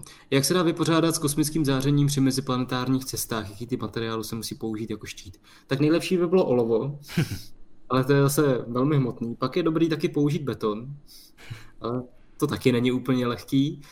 Pomohl by taky metrový, metr vody mezi jednotlivými vrstvami pláště lodi, což ale také je poměrně náročný. Takže tam pravděpodobně v těch lodích bude nějaká lépe chráněná část, nějaká místnostka, jsme to nazvali pozemsky, kde v případě, že bude hrozit eh, například právě výron hmoty ze slunce, eh, záření ze slunce, zvýšená aktivita, tak se tam posádka schová, než to přejde a jinak bude kosmickému záření vystavena a bude chránit jenom plášť samotné lodě, který samozřejmě také něco odstíní, i když ne na 100%. To, jak to bude potřeba a co budou lidé zvládat, to nám ukážou potom až samotný dlouhodobý lety a první, co můžeme učinit, je testování na stanici Gateway u měsíce, kde konečně budeme mimo Van Allenovy pásy naší země a budeme moc dlouhodobě, po delších úsecích cestovat, jaký, testovat, jaký vliv má to kosmické záření na člověka. Jak dopadlo šetření New Shepardu? Pokud se nepletu, tak vyšetřování stále probíhá, ještě nebylo ukončeno. Jak moc znečišťují starty raket vzduší, záleží na tom, jaké palivo používají, ale Dušan to vždycky rád říká, startů raket za rok je 130, to, to byl rekordní rok minulý rok. Ale to jsme překonáme, ale to jsme už překonali dokonce. No, takže to není jako zásadní věc, samozřejmě do budoucna to je taky věc, která se určitě bude řešit, ale existují rakety, které lítají i na vodík a kyslík a to jsou vlastně čisté rakety, skoro, skoro. No ne, celkově, kdybychom si udělali nějaký seznam globálních znečišťovatelů ovzduší podle významu, podle množství eh, spalin nebo znečišťujících látek, které produkují, tak než bychom se dostali k raketám, tak opravdu máme hodně, hodně práce před sebou. Skutečně, i kdyby se ten počet eh, startů zvýšil no co o jeden, i o dva řády, tak to pořád nebude mít na zemské klima žádný vliv, žádný měřitelný vliv, podstatný. Starship je vlastně dobrá, že spaluje uh, metan, což je vlastně uh, plyn, který otepluje uh, atmosféru, což je dobrý, že ho pálí.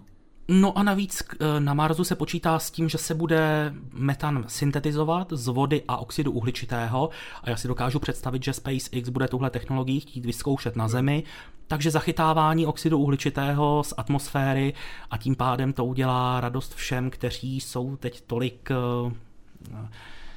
v, ve víru aktuální módy slova uhlíková neutralita, takže právě v tomhle tom SpaceX určitě získá plusové body u nich. A pak tu máme čínský rakety, které spalují toxická paliva, to už je jiná pohádka.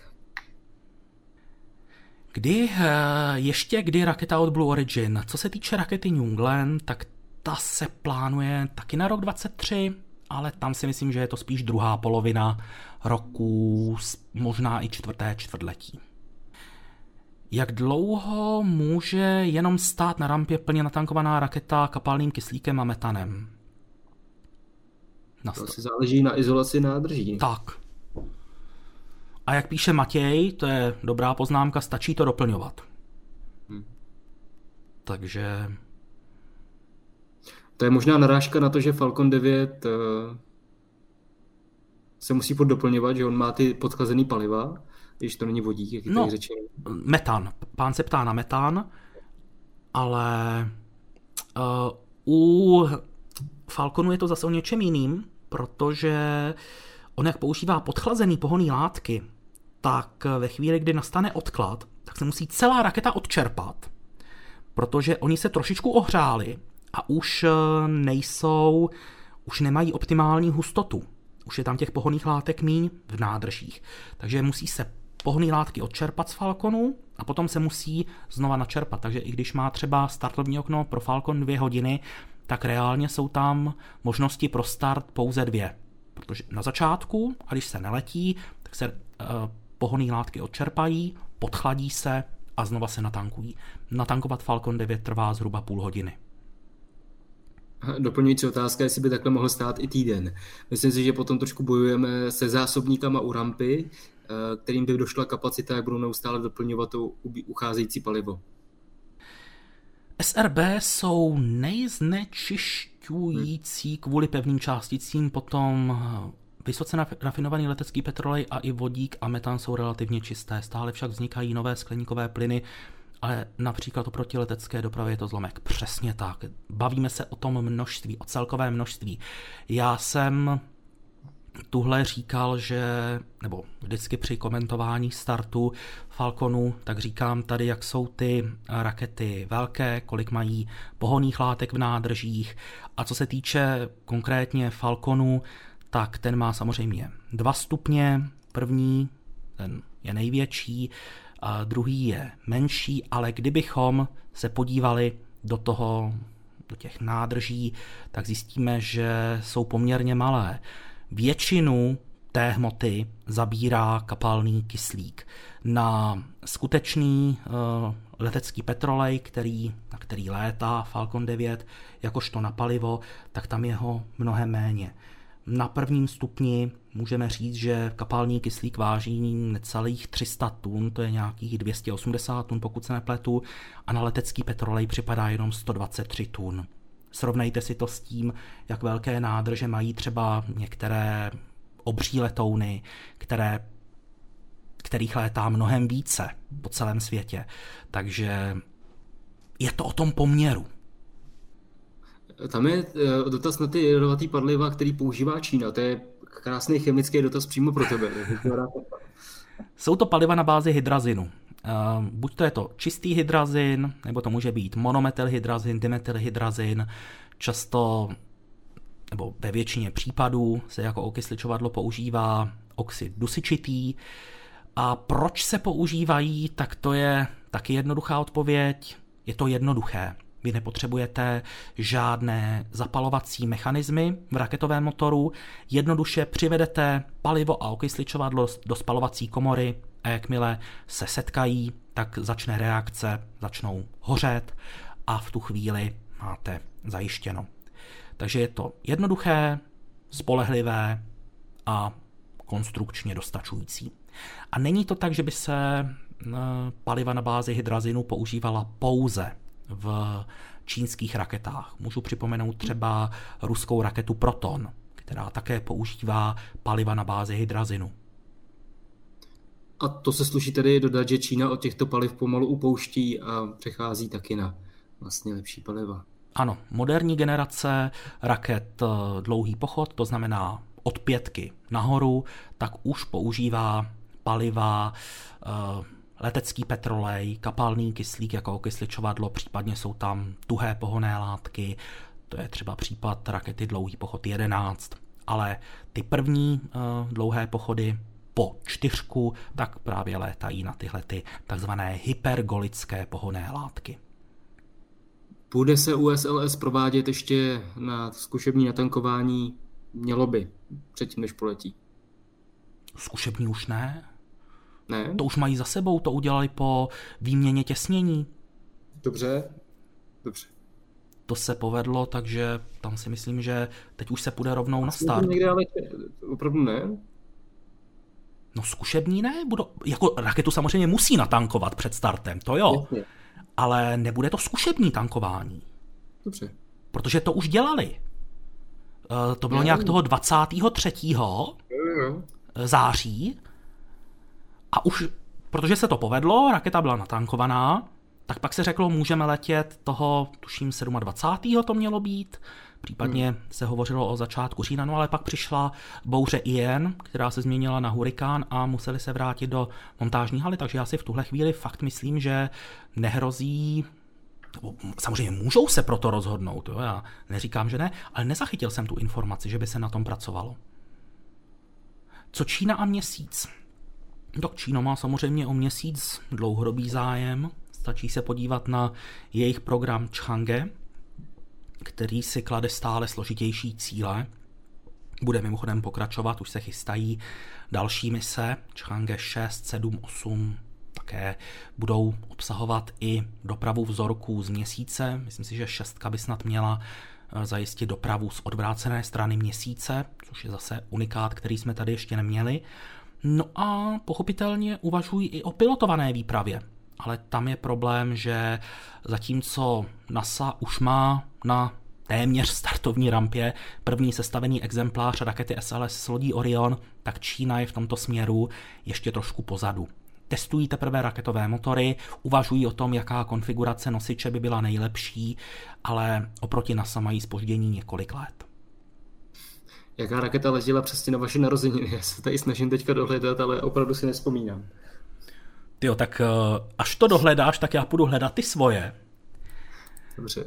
A ukazoval jste montáž bloku na tuhá paliva, jak je toto palivo vznětlivé, stačí jen malá jiskřička, tak mi ta montáž připadá docela nebezpečná. Jiskřička by to určitě nezapálila. To rozhodně ne. Potřebujete intenzivnější zdroj tepla, které, které by zažehlo právě tuhletu, tuhletu směs, takže jiskra rozhodně ne. Jak chce Elon Musk stlačovat na Marsu metan? Bude mít vliv i nižší gravitace? Tak eh, nevím, jak si to představuje Elon Musk, ale eh, SpaceX není jenom Elon Musk, takže záleží na tom, co vymyslí ty desítky, stovky a tisíce inženýrů, kteří ve SpaceX pracují. Hmm, určitě to bude nějak, nějaký kompresor, který bude pracovat spolehlivě, ale co konkrétně to bude, tak na to je zatím ještě pořád čas.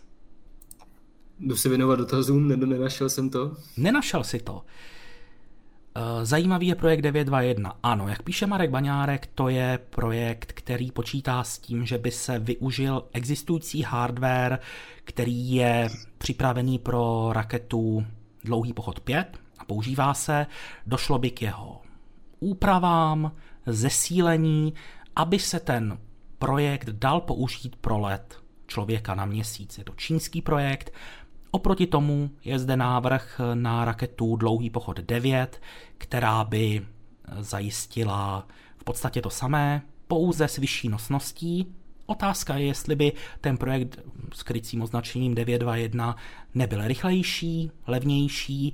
Právě proto jsem říkal, že Čína zatím nevybrala konkrétní scénář toho, jak by ten let měl probíhat. Je tam dotaz na Berešit 2. Jsem teda už dlouho žádnou novinku nezaznamenal. Nezaznamenal jsi něco?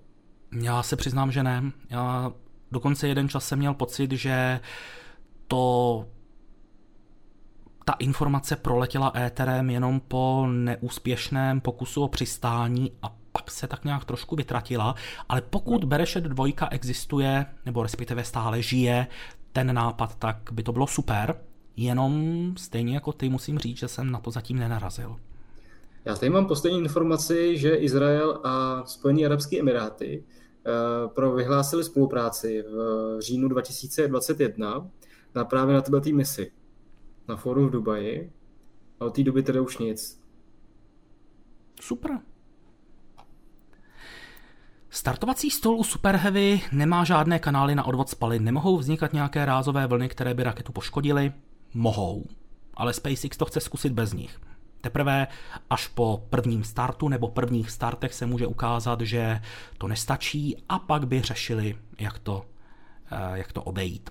Ale jednodušší je to dělat tak, jak to má SpaceX teď a teprve pokud by nastal nějaký problém, tak by hledali možnosti řešení. Jakými metodami se chladí vodík, případně metan na tak nízké teploty, kolik vydrží natankovaný, dokud nevyvře? Ta druhá část otázky zase záleží na tom, jak dobrou máte izolaci nádrží. U třeba vodíku na raketě SLS, tak eh, tam se postavil nový zásobník, který bude připravený pro misi Artemis 2, tak ten má pokročilejší systém, ať už tepelné izolace, tak i potom dodatečného ochlazování. Ale jaká konkrétní metoda se používá ke skapalňování těchto plynů, tak eh, se přiznám, že nevím, ale velice často bývají dopravovány v cisternách a je otázka, jestli tam jsou jenom stlačené ve formě plynu, anebo jestli jsou i skapalňované. Osobně se domnívám, že budou spíše jenom stlačené a skapalní se až na místě. Kdy má tedy vrátit se z Osiris Rex, návratové pouzdro z Benu zpátky na Zemi? Ty si pamatuješ datum z hlavy? Myslím si, že je to 23. září příštího roku. Mm-hmm. Září si myslím, že určitě, ale jestli 23. to se přiznám, že z hlavy nevím. Ale myslím, že něco kolem 20. to bude. Vidíš, Martin Gembec na jeho narozeniny, tak Herschel objevil uranové měsíce. Hezky. Ne, tak uh, vem si, když tam jdeš tak nějakou otázku, já zkusím najít, co se stalo v kosmonautice v roce, nebo ve dn, v den, kdy jsem se narodil, jo? Dobře, zatím tady žádná není. tak Michal Václavík vyřešil mě. Ani nevím, že ví, kdy mám narozeniny. Letělo nic, ale o den později letěl Soyuz U a Resurs F4, to ani to neznám. Já už jsem našel stránku na Wiki.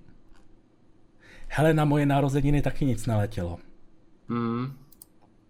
Nejblíž čtyři dny po mým narození letěla Delta ve verzi 3920 a vynášela indonéskou družici Palapa B2P a letělo se z Cape Canaveral rampy SL, pardon, LC-17, komunika- hmm. komunikační družice.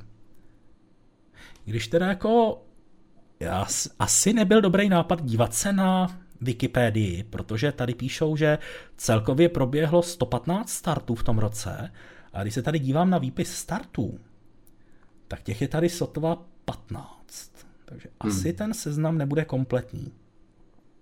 Mně napadlo, že by to tady mohlo být, ale možná se budou muset podívat do nějaké jiné databáze. Někdo navrhoval New Space Flight, co to jmenuje? Um, poslat odkaz na co? Na tu, na tu stránku rok 1987 v kosmonautice na Wiki. Je tady. Ale je tam toho strašně málo. Říká, že vládě dělá na tohle ty uh, výročí zajímavé infografiky na Instagramu, to souhlasím. Mimochodem se o ten Instagram je skvěle stará a kdo ještě nejste na Instagramu Cosmonautixu, tak doporučuju. Páteční kvízy jsou skvělý. Nedělní kvízy. Nedělní, tak myslím pátek, říkám neděli, obácně. Ale v pátek máme zase Q&A, takže je něco takový, jako takový malý pokec v psané formě. Kdyby se podíval na výročí na Instagramu Cosmonautics. E, to jo, ale tam vládě nedává třeba všechny starty, které v ten, e, které v ten den proběhly ve všech, e, ve všech letech. Tam jsou jenom ty nejvýznamnější události, ke kterým došlo, ale můžu se tam zkusit mrknout. Takže maličký momentík. Březen. Už se posouváme. E, neposouváme, pardon. Já se tady nemůžu pořád zorientovat. Kdy si myslíte, že bude k dispozici první vesmírný hotel a kdo ho bude provozovat? Definice hotelu, myslíte, jako, že to bude opravdu samostatná stanice určená čistě pouze k pobytům eh, komerčních vlastně zákazníků? Vypadá to, že by to mohla být alespoň z části jedna z těch eh, komerčních stanic. Já si teďka nespomínám, New Reef se to jmenuje? Space Reef? Orbital Reef. Orbital Reef od uh, Blue Origin, co pokládám, nebo od toho konzorcia. Ano. A to znamená, že třeba v rámci deseti let, ale opravdu takový samostatný kosmický hotel, až po něm bude dostatečně velká poptávka, tak on vznikne, ale kdy přesně to těžko říct. Jinak já jsem teda na Instagramu našel, co se stalo 16. března v historii kosmonautiky, což je den, kdy jsem se narodil tak pouze jediné, co tady na Instagramu je, tak je, že v roce 1966 odstartovala raketa Atlas D, která vynesla Gemini Egina Target Vehicle, cílové těleso pro nácvik orbitálního spojení vis Egina raketový stupeň a start kosmické lodi Gemini 8. Takže je to všechno, jsou to všechno vousaté události, staré už několik desítek let a přesně jak jsem říkal, jsou tam události z toho dne, ale nikoli z konkrétního roku. A. Je ještě u Mezinárodní kosmické stanice ten nafukovací modul BEAM a je využíván? Ano je a používá se jako sklad. Tak pomaličku, po lehoučku se nám blíží desátá hodina večer. To znamená, že pomalu začneme dávat třeba posledních pět otázek pro každého z nás. Uh, ty, kde najdete co, to, co se ve které dny stalo, tak eh, na Instagramu Kosmonautixu, případně myslím si, že i když je to i na Wikipedii české, já vám to můžu ukázat, už jsem to tam teda dlouho nehledal, ale tady na hlavní stránce uh, je projekt Kosmonautika někde, myslím teda aspoň. Není, jo. Mhm. To už jsem tady teda hodně dlouho nebyl, ale vím, že tady byl někde mezi těmi tematickými portály, všechny portály, to bude možná ono. Mimochodem, že do toho vstupuju, já tady mám, máme tady ještě třetího tichého komentátora Máju za mnou a na její narozeniny Mariner 4 v roce 1965 poprvé proletěl kolem Marsu a poslal první snímky Marsu na Zemi první blízký snímky planety vůbec. No. Tak já jsem se dostal na Wiki konečně na ten portál Kosmonautika a tady je Den v historii kosmonautiky, což je databáze, ze které myslím, že Vláďa čerpal při tvorbě těch výročí na Instagramu. A tohle to je teda na dnešní den, ale když si tady kliknete na další kosmonautická výročí, tak se dostanete na tuhle tu stránku na Wiki a můžete si vybrat kterýkoliv den vás zajímá. Takže já si tady kliknu třeba ten 16. březen, No a tady jsou právě ty informace, které už vláďa přetransformoval. Takže na Wikipedii dnešní den v historii kosmonautiky a dostanete se na tenhle ten výpis všech dnů, které vás můžou zajímat. Má Raptor 2 lepší poměr tah vůči hmotnosti jako než Merlin 1D? Existuje dnes nějaký lepší motor než Raptor 2? Lepší motor. Záleží, co definujete jako lepší motor. Jestli vám jde o úroveň tahu, o specifický impuls, o poměr hmotnosti vůči tahu, lepší motor, může být i levnější motor. A jestli má lepší poměr tahu vůči hmotnosti, nejsem si jistý, že by tomu tak bylo, ale SpaceX ten systém pořád ladí. nedávno došlo k odlehčení, zároveň zvýšení nosnosti, tedy zvýšení tahu, takže myslím si, že parametry Raptorů se budou ještě měnit. Existuje koncept nějaké velké lodi sestavené na oběžné dráze, podobně jako v nějakém Star Treku, která by nikdy nevstoupila do žádné atmosféry a měla by vlastně jen lentry. No v podstatě ano. to je vlastně Gateway, která se později změní na jak se to jmenuje, Mars Transporter? No, Gateway se na ní nezmění. Jako bude u ní postavená? Mm-hmm, on tam přiletí. On by měl být vynesený, ten Mars... Uh, Kol... Ne. Uh, plan, ten planetolet.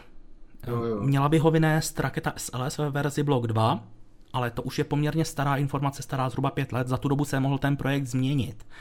Ale tam měl být ten planetolet zakotvený, u stanice Gateway tam měli přistoupit astronauti a měl se tam vždycky vracet, ale ne, že by se Gateway změnila na ten planetolet. Což v podstatě odpovídá té definici, že je to vlastně nějaká jako loď sestavená někde, byla vynesena na jednou, jo? Ano. Já myslím, že to bude několik startů. Jednou, dobře. Tak ne. Na Mars se otevírá letové okno jednou za dva roky, za jak dlouho se otevírá letové okno na Venuši. Přesnou, přesnou hodnotu neznám, ale myslím si, že je to kratší doba. Myslím si, že nějak tři čtvrtě roku, rok, tak nějak. Vidím, že další dotazy nepřibývají, hodiny ukazují 21.57, já si myslím, že je asi nejvyšší čas dnešní pokec ukončit. Chtěl bych vám hrozně moc poděkovat za to, že jste si udělali čas, že jste tu s námi byli. Vidím, že je tady 184 souběžně připojených přehrávačů, což je krásné číslo. Moc vám za to děkuji, že jste byli s námi. No a rovnou si dovolím vás pozvat na další pokec s Kosmonautixem, který se bude konat, pravidelní diváci už vědí, poslední pátek v měsíci a konkrétně to bude 25. listopadu. Takže můžete si zakroužkovat v kalendářích Uh, každých cirka 19 měsíců. Aha, dí, děkuji moc, Michale, děkuji moc za upřesnění. To jsem si myslel, že se okno k Venuši otevírá trošičku častěji. Ano, je to častěji než k Marsu, ale myslím si, že to bude častější. Děkuji moc, děkuji za informaci. No a pochopitelně eh, zdravím všechny kolegy z redakce Kosmonautixu. Tyjo, teď to bude výzva, abych nezapomněl na nikoho, kdo byl v chatu, protože vás tam bylo fakt hodně. Byl tady Karel Zvoník, byl tady Vítěz Škorpík, byl tady, nebo ještě pořád je, Martin Gembec, ehm, Matěj Soukup, Adam Zachariáš, Matěj Horák. A doufám teda, že jsem na nikoho nezapomněl. Samozřejmě Michal Václavík z České kosmické kanceláře, kterému moc děkuji za všechna upřesnění. Takže a samozřejmě speciální poděkování pochopitelně pro Lukáše Houšku, správce našeho Facebooku a taky redaktora našeho portálu za to, že si udělal čas a byl hostem Pokecu s Kosmonautixem. Já děkuji za pozvání a děkuji moc, že jste psali dotazy a doufám, že se vám to líbilo. Mějte se hezky. Mějte krásný zbytek večera a u nějakého dalšího přenosu se budu těšit opět naslyšenou.